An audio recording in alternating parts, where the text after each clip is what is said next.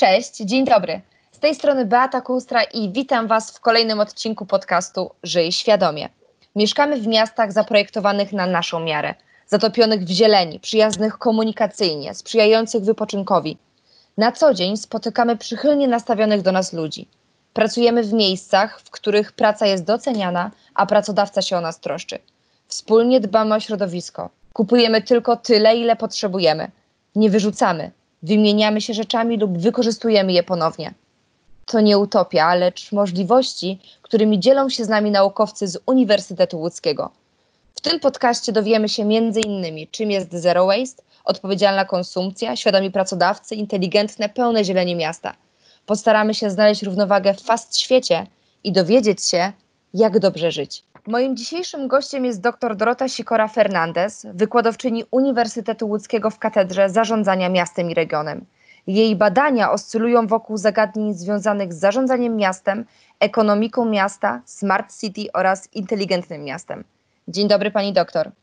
Dzień dobry. Jak wiem, ostatnio szczególnie interesuje się pani miastami przyszłości. Od razu zaczęłam się zastanawiać nad wyzwaniami, które stoją przed miastami. Z jakimi problemami będą musiały się zmierzyć miasta w Polsce w przyszłości? Należałoby zacząć przede wszystkim od tego, że e, populacja miejska e, tak na świecie, jak i w Polsce rośnie ciągle. E, na świecie z, populacja miejska wzrosła z około 750 milionów w 1950 roku do ponad 4 miliardów ostatnio. E, szacuje się, że w 2050 roku w miastach będzie mieszkać e, prawie 70% ludności świata. Jeśli chodzi o Polskę, to myślę, że e, te statystyki, ten udział ludności miejskiej niewiele się będzie różnić. W miastach oczywiście występuje złożoność problemów, a także wysoka dynamika zmian które zmuszają y, władze lokalne do poszukiwania bardziej skutecznych metod zarządzania sprawami miejskimi, tak aby nam się dużo lepiej żyło. Y, przede wszystkim miasta na całym świecie, to dotyczy całego świata, borykają się ze zjawiskiem kurczenia się. Y, w zasadzie w najbliższym czasie należałoby spodziewać się takich problemów jak wzrost zanieczyszczeń, przede wszystkim zanieczyszczenie smogiem, czy zwiększającą się ilością śmieci. Europejska Agencja mm, Środowiska szacuje, że każdego roku zanieczyszczone powietrze przyczynia się w Polsce do śmierci 43 tysięcy ludzi, w, w samej tylko Polsce. E, jeśli chodzi o miasta, które są najmniej skażone benzoapirenem, czyli tym e, najbardziej toksycznym składnikiem smogu, to są miasta niestety nie polskie, ale portugalskie, hiszpańskie i holenderskie. E, dużym wyzwaniem w, tak w Polsce, jak i myślę na całym świecie jest adaptacja do zmian klimatycznych i ich skutków. Zresztą widzimy to teraz nawet w ostatnich dniach. E, miasta już teraz borykają się z różnymi konsekwencjami z tej kategorii, przede wszystkim z gwałtownymi zjawiskami, ulewnymi deszczami, huraganami, których skutkiem są nieprzejezdne, zalane ulice, podtopione domy e, czy samochody, czy też wichurami, gdzie mamy zerwane linie energetyczne i dachy, ale z drugiej strony również mamy suszę i powstawanie w miastach pewnych wysp ciepła, które też znacząco obniżają jakość życia i generują wyższe koszty funkcjonowania tych miast. No, następnym wyzwaniem y, jest starzenie się społeczeństwa. Tutaj według danych Głównego Urzędu Statystycznego w 2050 roku prawie 33% ludności w Polsce to będą seniorzy, czyli osoby w wieku 65. Plus. Yy, jeszcze kilka lat temu w polskich miastach na 100 osób w wieku produkcyjnym przypadało niecałe 40 osób w wieku poprodukcyjnym, a szacuje się, że e, za 30 lat może być już około 57, czyli 57 osób w wieku poprodukcyjnym będzie przypadało na 100 osób w wieku produkcyjnym. Czyli polityka rozwoju miasta w przyszłości powinna zawierać te wszystkie aspekty, e, które mówią o dostosowaniu miasta do tej właśnie grupy, na przykład polityka mieszkaniowa z większym skupieniem właśnie na potrzeby seniorów.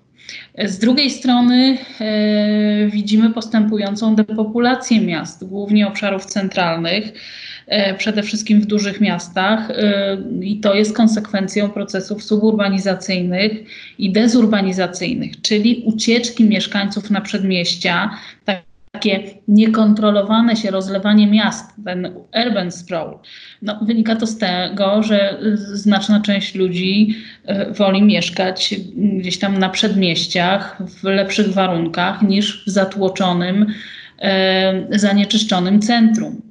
Dodatkowo gminy sąsiednie, jeśli tylko mają e, tereny pod budownictwo mieszkaniowe, to chcą ściągnąć do siebie potencjalnych mieszkańców dużego miasta. No chodzi też mm, o wpływy do budżetu. Pojawiają się tutaj z jednej strony koszty społeczne, które są związane na przykład z, prze, z, przerzucaniem kosztów transportu na obywateli. Z jednej strony mamy e, tanie tereny budowlane, ale z drugiej strony musimy ponieść wyższe koszty transportu i dojazdu na przykład do miejsc pracy. Z drugiej strony mamy oczekiwania tych nowych mieszkańców w zakresie dostarczenia nowej infrastruktury, lepszej, e, pewnego rodzaju roszczenia, które się później pojawiają, bo fajnie jest mieszkać w lesie, no ale równie fajnie jest mieć chodnik, kanalizację i całą infrastrukturę. E, z kolei małe i średnie miasta, zwłaszcza te, które tracą swoje funkcje, a lub te o nieprawidłowej strukturze gospodarczej, borykają się z problemem odpływu młodych ludzi do większych jednostek. Tam, gdzie są uczelnie wyższe, tam ludzie wyjeżdżają na studia do tych miast właśnie i potem często w tych miastach zostają już do końca swojego życia, więc to jakby główne problemy, yy, które dotykają miasta polskie. Pani doktor, jest cała lista problemów, ale co my możemy zrobić, żeby temu zapobiec, aby powstrzymać te problemy?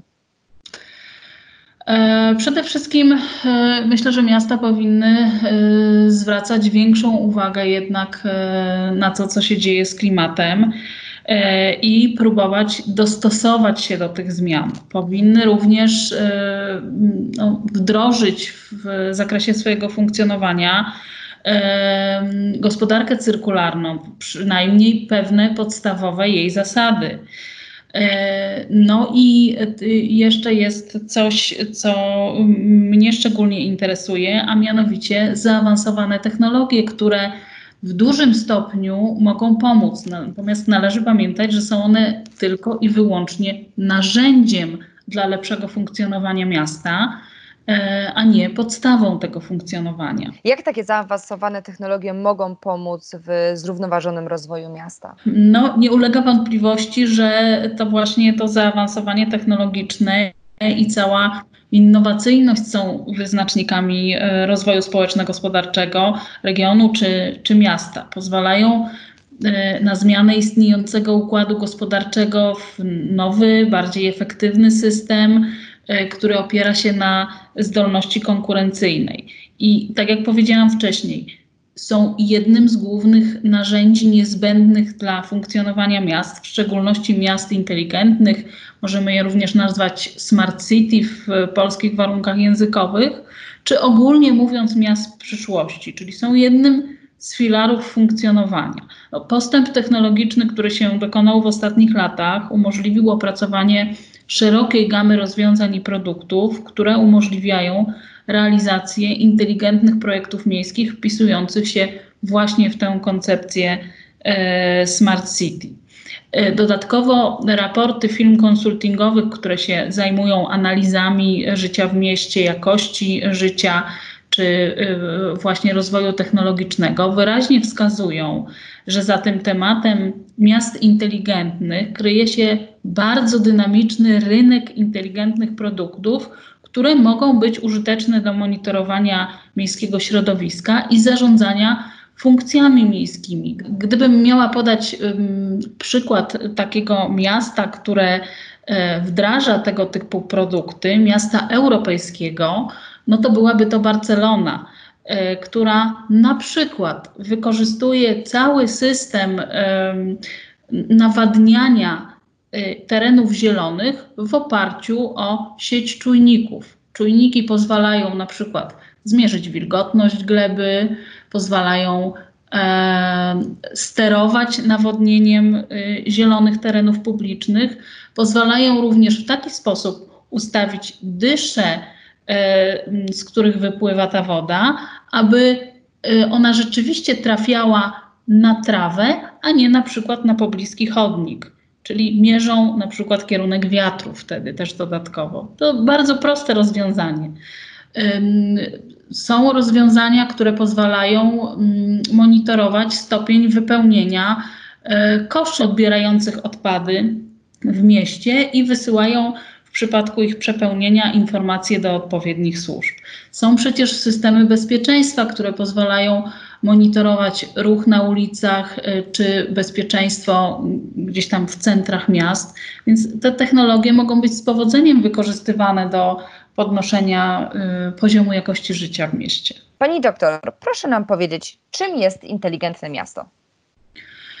Y, inteligentne miasto to miasto, które koncentruje się na wykorzystywaniu zaawansowanych technologii, przede wszystkim tych technologii informacyjnych, ale również e, aktywności i kreatywności mieszkańców do mm, podnoszenia poziomu życia. I tutaj jest e, taka idea porównania miast inteligentnych do systemu nerwowego człowieka, czyli cyfrowe sieci telekomunikacyjne porównywane są w tej koncepcji Smart City do systemu nerwowego miasta, natomiast rolę mózgu odgrywają urządzenia, które sterują tym systemem dzięki informacjom, które są pozyskiwane przez sieć czujników, czyli inaczej ta sieć czujników to takie narządy zmysłu miasta. E, zgodnie z definicją, która jest wspierana w, przez Komisję Europejską, inteligentne miasto to jest miasto korzystające z technologii cyfrowych w celu zwiększenia wydajności um, i poprawy warunków bytowych, zmniejszania kosztów i oszczędności zasobów, jak również do podnoszenia poziomu aktywności obywatelskiej. Ta debata na temat w ogóle smart city, czy wykorzystywania tej koncepcji w strategiach rozwoju miast wydaje się nie mieć końca. Y, z jednej strony, oczywiście nie ma wątpliwości, że wykorzystywanie zaawansowanych technologii w jakimś stopniu podnosi y, y, jakość życia w miastach, ale z drugiej strony mamy coraz częściej taką technokratyczną wizję miasta, które przyjmuje pełną integrację swojego takiego cyberfizycznego środowiska i to podejście jest, zaczyna być coraz bardziej E, krytykowane. E, zaczyna się rzeczywiście w kwestii Smart City mówić o takich zagadnieniach jak e, smart społeczność czy smart inicjatywy w odniesieniu do sposobu współrządzenia w mieście, czyli Smart City to jest sposób zarządzania w mieście z udziałem społeczności lokalnych za pomocą takich narzędzi jak zaawansowane technologie. Czyli można powiedzieć, że koncepcja miast inteligentnych jest najlepszą odpowiedzią na przyszłe problemy, tak? Bądź e, jedną z najlepszych. Ja bym powiedziała w ten sposób. Ona będzie jedną z najlepszych, jeżeli w odpowiedni sposób ją zinterpretujemy. Dlatego, że z tą koncepcją Smart City jest pewien problem. Nie ma jednej jednoznacznej definicji miasta inteligentnego. E, I spośród tych wszystkich definicji, które do tej pory powstały, e, nie ma jednej najlepszej. Każda z nich y, kładzie nacisk na inne aspekty funkcjonowania miasta. Jedna kładzie nacisk na technologię, druga kładzie nacisk na y, działania prospołeczne. Tutaj należałoby znaleźć złoty środek. Ale jeżeli rozumiemy inteligentne miasto jako miasto, które wykorzystuje zaawansowane technologie do podnoszenia poziomu jakości życia, do lepszego, transparentnego zarządzania sprawami miejskimi i do obniżania kosztów funkcjonowania miasta jako całości, to oczywiście będzie to jedna z najlepszych koncepcji. Mówiła Pani doktor o zaawansowanej technologii. Czy społeczeństwo jest gotowe do pełnego wykorzystania infrastruktury cyfrowej w miastach? Myślę, że jeszcze nie do końca. Pokazują, yy, wskazują na to między innymi znowu yy, raporty i publikacje Głównego Urzędu Statystycznego dotyczące społeczeństwa informacyjnego, gdzie wyraźnie yy, pokazane jest, że niewielki odsetek społeczeństwa wykorzystuje internet do innych spraw niż mm, przeglądanie poczty elektronicznej, y, oglądanie filmów czy przeglądanie sieci społecznościowych. Tu jest duży problem, jeśli chodzi o poziom, wysoki poziom umiejętności wykorzystania w odpowiedni sposób technologii informacyjno-komunikacyjnych. Dalej pytanie, czy, bo z jednej strony mamy społeczeństwo, które może być gotowe lub nie, ale z drugiej strony musimy mieć odpowiednią infrastrukturę. I o ile miasta rzeczywiście inwestują w e, infrastrukturę cyfrową, o tyle mm, jeszcze nie do końca jest ona na tyle rozwinięta, żeby można było z niej w pełni korzystać. Następną kwestią jest kwestia y, danych, które są zbierane w mieście. Pytanie, y, w jaki sposób są zbierane, do czego będą służyły, yy, przez kogo będą wykorzystywane i kto dalej będzie mógł z nich skorzystać, czy będzie miał ochotę z nich skorzystać, po to, żeby na przykład włączyć się w yy, proces współtworzenia pewnych usług w mieście. To jest też yy, duży problem. Rosnący rosnące zainteresowanie hakatonami pokazuje, że rzeczywiście y, y, młodzi mieszkańcy miast chcą włączać się w tworzenie aplikacji, e, nowych systemów dla miasta w oparciu o otwarte dane. Pytanie, ile miast otwiera odpowiednią ilość tych danych? E, czy społeczeństwo jest gotowe? Społeczeństwo jest gotowe y, na te technologie, które niezbyt ingerują w E, w ich prywatność. To znaczy, zrobiliśmy ostatnio z kolegą z Politechniki Gdańskiej takie badania dotyczące akceptacji dla zaawansowanych technologii. Chodziło tutaj e, niekoniecznie tylko i wyłącznie o technologie miejskie, ale w ogóle narzędzia, które pozwolą ograniczyć lub chociaż kontrolować e, rozwój pandemii COVID-19.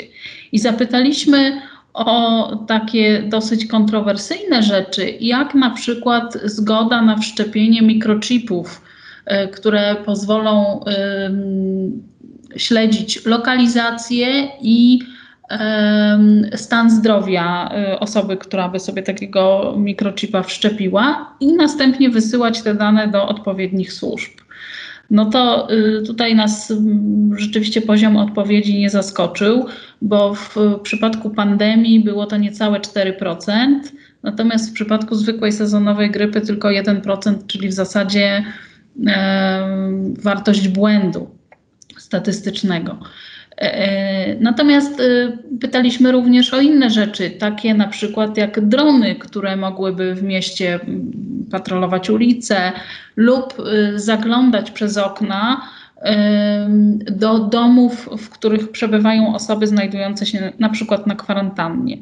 Tutaj wcale ta akceptacja nie była też bardzo wysoka, bo w pandemii COVID to było 10% niecałe respondentów, którzy akceptowali takie rozwiązanie, a w przypadku zwykłej sezonowej grypy e, tylko y, niecałe 2,5%. Więc Mam takie wrażenie, że owszem, społeczeństwo jest gotowe, ale na to, co niekoniecznie zbyt mocno ingeruje w takie prywatne życie czy w prywatne sprawy i niekoniecznie wykorzystuje mm, prywatne dane o nas.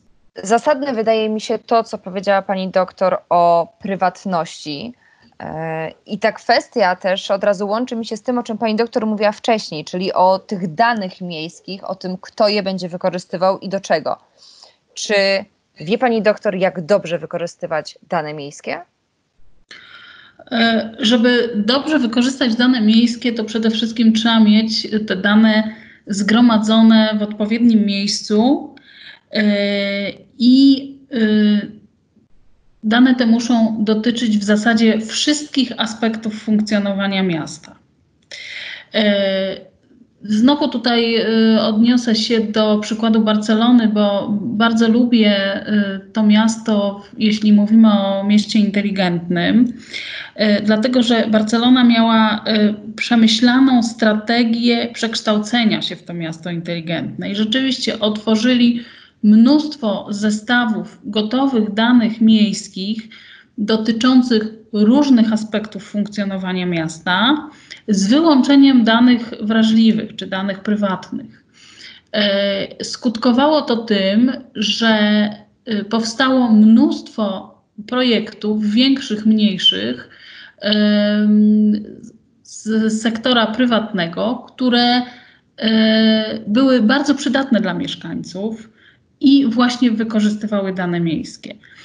Wszystkie dane o mieście y, muszą być zbierane przez całą sieć czujników, y, żeby mogły być przetwarzane w celu no, lepszego, transparentnego zarządzania miastem.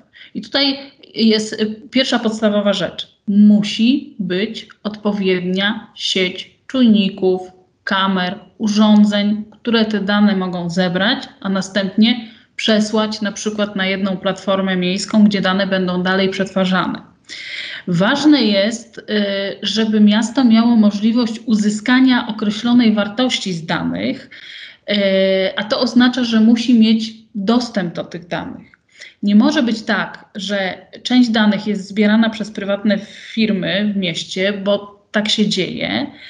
Y, natomiast umowa tych firm z miastem nie przewiduje możliwości dostępu i korzystania z tych danych. Takie przykłady w Polsce też są. Dalej, jeżeli dane są udostępniane, to można mówić o pewnym współtworzeniu usług i pewnym zaangażowaniu w sprawy miasta tych, którzy zaangażować się chcą.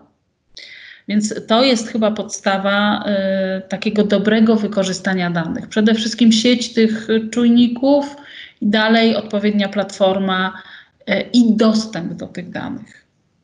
Na czym w takim razie powinno być oparte zarządzanie w miastach przyszłości? No, miasta przede wszystkim muszą zmienić, wiele miast w Polsce musi zmienić podejście do zarządzania. Przede wszystkim podej- powinno się odejść od tej silosowości, od takiego zarządzania odgórnego, bo taką metodą problemów miejskich już się nie da rozwiązywać. Coraz częściej Przecież podkreśla się rolę wspólnego wytwarzania wartości, dóbr wspólnych czy kreowania wartości publicznej w procesach rozwoju miasta. I tutaj wydaje mi się, że coraz bardziej będzie rosła rola lokalnych społeczności. Nie da się rozwiązywać problemów miejskich bez udziału społeczności lokalnej.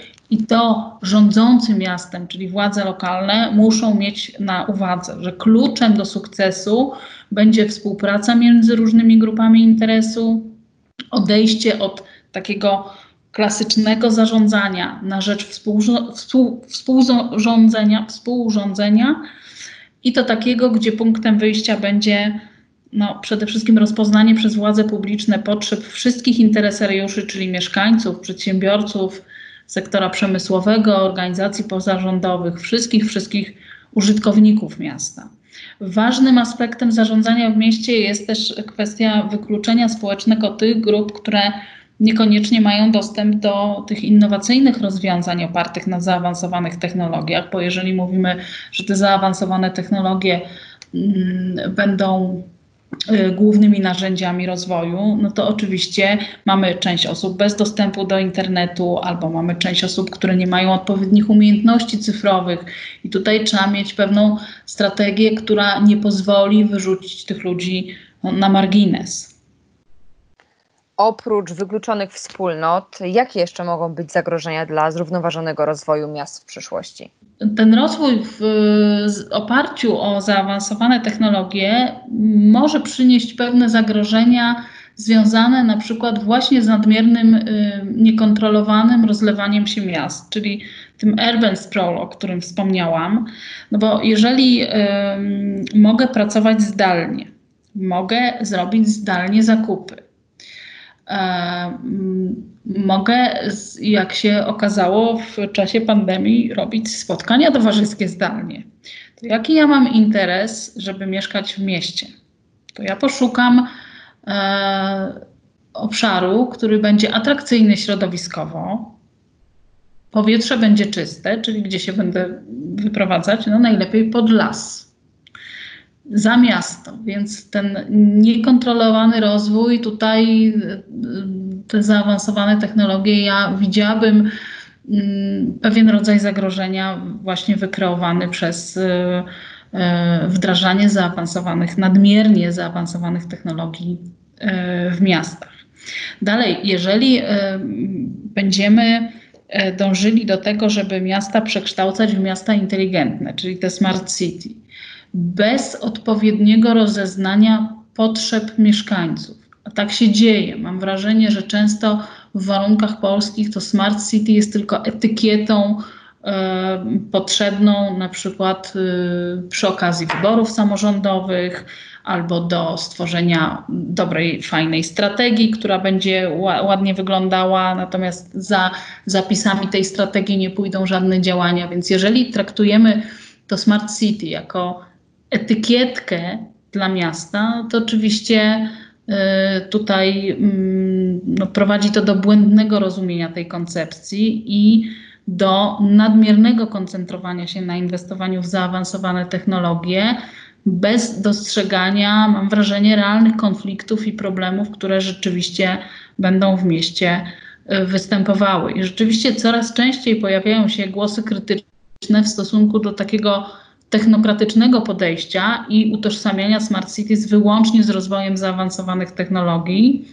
Przede wszystkim dlatego, że te inteligentne projekty czy inicjatywy wiążą się nie tylko ze zmianami technologicznymi, ale także z pewnymi inwestycjami w kapitał ludzki, zmianą podejścia do rozwoju miasta i, i do kreowania lepszych warunków życia. Więc tu no, może istnieć takie realne zagrożenie, że gdzieś zapomnimy rzeczywiście o faktycznych potrzebach mieszkańców.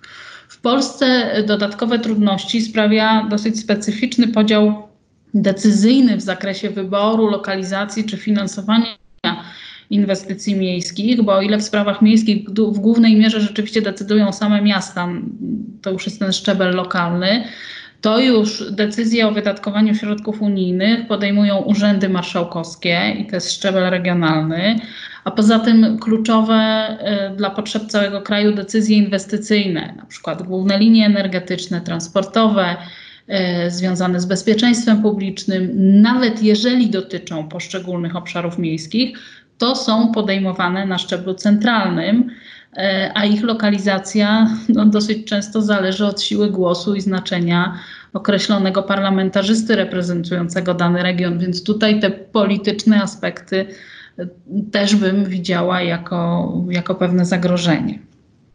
Czyli ta droga do podjęcia decyzji, według pani doktor, powinna być znacznie krótsza, prawda? Myślę, że jeżeli mówimy o tworzeniu Smart City, to, to zdecydowanie powinna być ścieżka lokalna i miasta powinny tworzyć y, określone komórki organizacyjne, y, które skoncentrują się na właśnie takich działaniach zmierzających do przekształcenia miasta w miasto inteligentne. Mówiła pani doktor kilkukrotnie o Barcelonie, podawała Barcelonę jako przykład e, inteligentnego miasta, właśnie tego smart city. Proszę mi powiedzieć, czy zna pani jeszcze jakieś inne przykłady miast, które próbują stworzyć miasta przyszłości na świecie? E, miasta przyszłości jako takie w oparciu o E, zaawansowane technologie. Jak najbardziej są różnego rodzaju projekty. Najbardziej znanym chyba od wielu lat jest e, Mazdar, który akurat w mojej opinii jest projektem bardzo nieudanym, dlatego że miał, cały projekt miał się zakończyć w 2018 roku. Tymczasem do dzisiaj zrealizowane jest może z 10% założeń E, założeń budowy tego ekomiasta, bo takie były założenia, że to będzie miasto w pełni ekologiczne, eco-city, spełniające wszelkie zasady tej idei, czyli e, będące samowystarczalne energetycznie, w którym będzie znaczne ograniczenie ruchu samochodowego prawie do zera.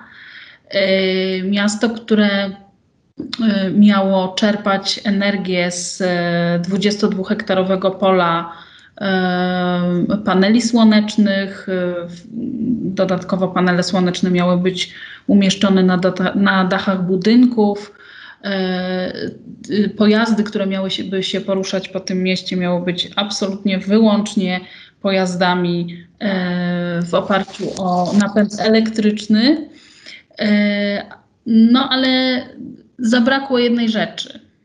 Zabrakło ludzi i stojącej za tymi, stojącego za tymi ludźmi pewnego dziedzictwa kulturowego i historycznego. Pamiętajmy, że miasta bez ludzi nie będą funkcjonowały. I nie zgodzę się z tym, że budowanie od zera miasta w polu czy na pustyni y, przyniesie pozytywne skutki. Jeżeli chcemy mówić o przekształcaniu miast w miasta inteligentne, w miasta przyszłości, to róbmy to na bazie miast już istniejących, a nie y, budujmy miasta od zera. Następnym takim przykładem y, miasta przyszłości, które miałoby powstać jest Neom, y, miasto w Arabii Saudyjskiej, które miałoby być 33 razy większe od Nowego Jorku. Takie założenia były, że będzie zasilane wyłącznie energią odnawialną, miało mieć swój sztuczny księżyc też. E, no, wszystko fajnie. Takie miasta wypełnione innowacjami, zwłaszcza takimi innowacjami, w których, których nie znajdziemy w tradycyjnych miastach, może fajnie wyglądają, ale mam wrażenie, że to, jeżeli mówimy o takich miastach, to trochę mówimy e, o filmach science fiction czy książkach science fiction, a nie o realnym życiu. Bardzo często pani doktor podkreśla właśnie udział ludzi, udział e, społeczności czy wspólnot. Ja bym się chciała jeszcze dowiedzieć, jak mogłyby wyglądać wspólnoty lokalne w tak zwanej erze cyfrowej? Myślę, że nie obejdzie się rzeczywiście bez podniesienia kompetencji czy umiejętności cyfrowych w społeczeństwie. I nie obejdzie się bez, znowu wrócę do tej gospodarki czy ekonomii cyrkularnej i zasad współdzielenia. Rzeczywiście coraz większą y, uwagę y, zwraca się na tworzenie lokalnych, małych wspólnot, które będą koncentrowały się na e, zaspokajaniu potrzeb na własnym terenie, e, będą w pełni zainteresowane tym, żeby współrządzić e, w mieście, żeby decydować o sprawach lokalnych. Będą mm, pojawiać się coraz częściej jakieś przemysły związane z lokalnym wytwarzaniem dóbr i usług. Mam przynajmniej taką nadzieję, e, bo dzięki temu mogłoby nam się lepiej żyć. Co w takim razie, pani doktor, trzeba zmienić e, w społeczeństwie polskim, abyśmy jak najszybciej mogli powiedzieć, że nasze miasta w Polsce są miastami przyszłości? No myślę, że przede wszystkim należałoby zmienić e, podejście do gospodarowania odpadami. Jednak mimo wszystko ono nie jest satysfakcjonujące. Życzyłabym sobie, żebyśmy większą uwagę zwracali na kwestie związane z ochroną środowiska. E, z drugiej strony, dobrze by było, e, gdyby rzeczywiście zacząć rozliczać władze lokalne z e, tego, e, co zadeklarowały, e, na przykład w strategiach rozwoju, bo w strategiach rozwoju w większości dużych miast Polski brakuje takiego kompleksowego, zintegrowanego ujęcia wpisującego się w koncepcję na przykład Smart City. I Oczywiście wynika to w dużej mierze z braku jednoznacznej definicji miasta inteligentnego. Brak, y, wynika to również z braku wskaźników monitoringu tego rozwoju. Y, być może także z braku rozumienia przez władze lokalne właśnie tej konieczności zintegrowanego podejścia do zarządzania strategicznego. I dobrze by było, gdyby miasta realizowały y, wybrane inicjatywy niewybiórczo, a właśnie w ramach zintegrowanych projektów dotyczących y, całego miasta. E, no i żeby w większym stopniu kładły nacisk na wdrażanie i wykorzystywanie zaawansowanych technologii w zarządzaniu miastem e, przy tym warunku, że te technologie będą wykorzystywane do zaspokajania potrzeb, a żeby ten warunek był spełniony, to najpierw trzeba te potrzeby rozpoznać. Czyli można powiedzieć, słuchajmy e, wspólnoty lokalnej w każdym mieście, świadomie podejmujmy pewne decyzje. I dbajmy o środowisko. I dbajmy o środowisko. Pani doktor, bardzo dziękuję za dzisiejszą rozmowę. Jeszcze raz przypomnę, że moim gościem była pani doktor Dorota Sikora-Fernandez, wykładowczyni Uniwersytetu Łódzkiego w Katedrze Zarządzania Miastem i Regionem. Bardzo dziękuję. Dziękuję również. A ja zapraszam na kolejny odcinek podcastu Żyj Świadomie.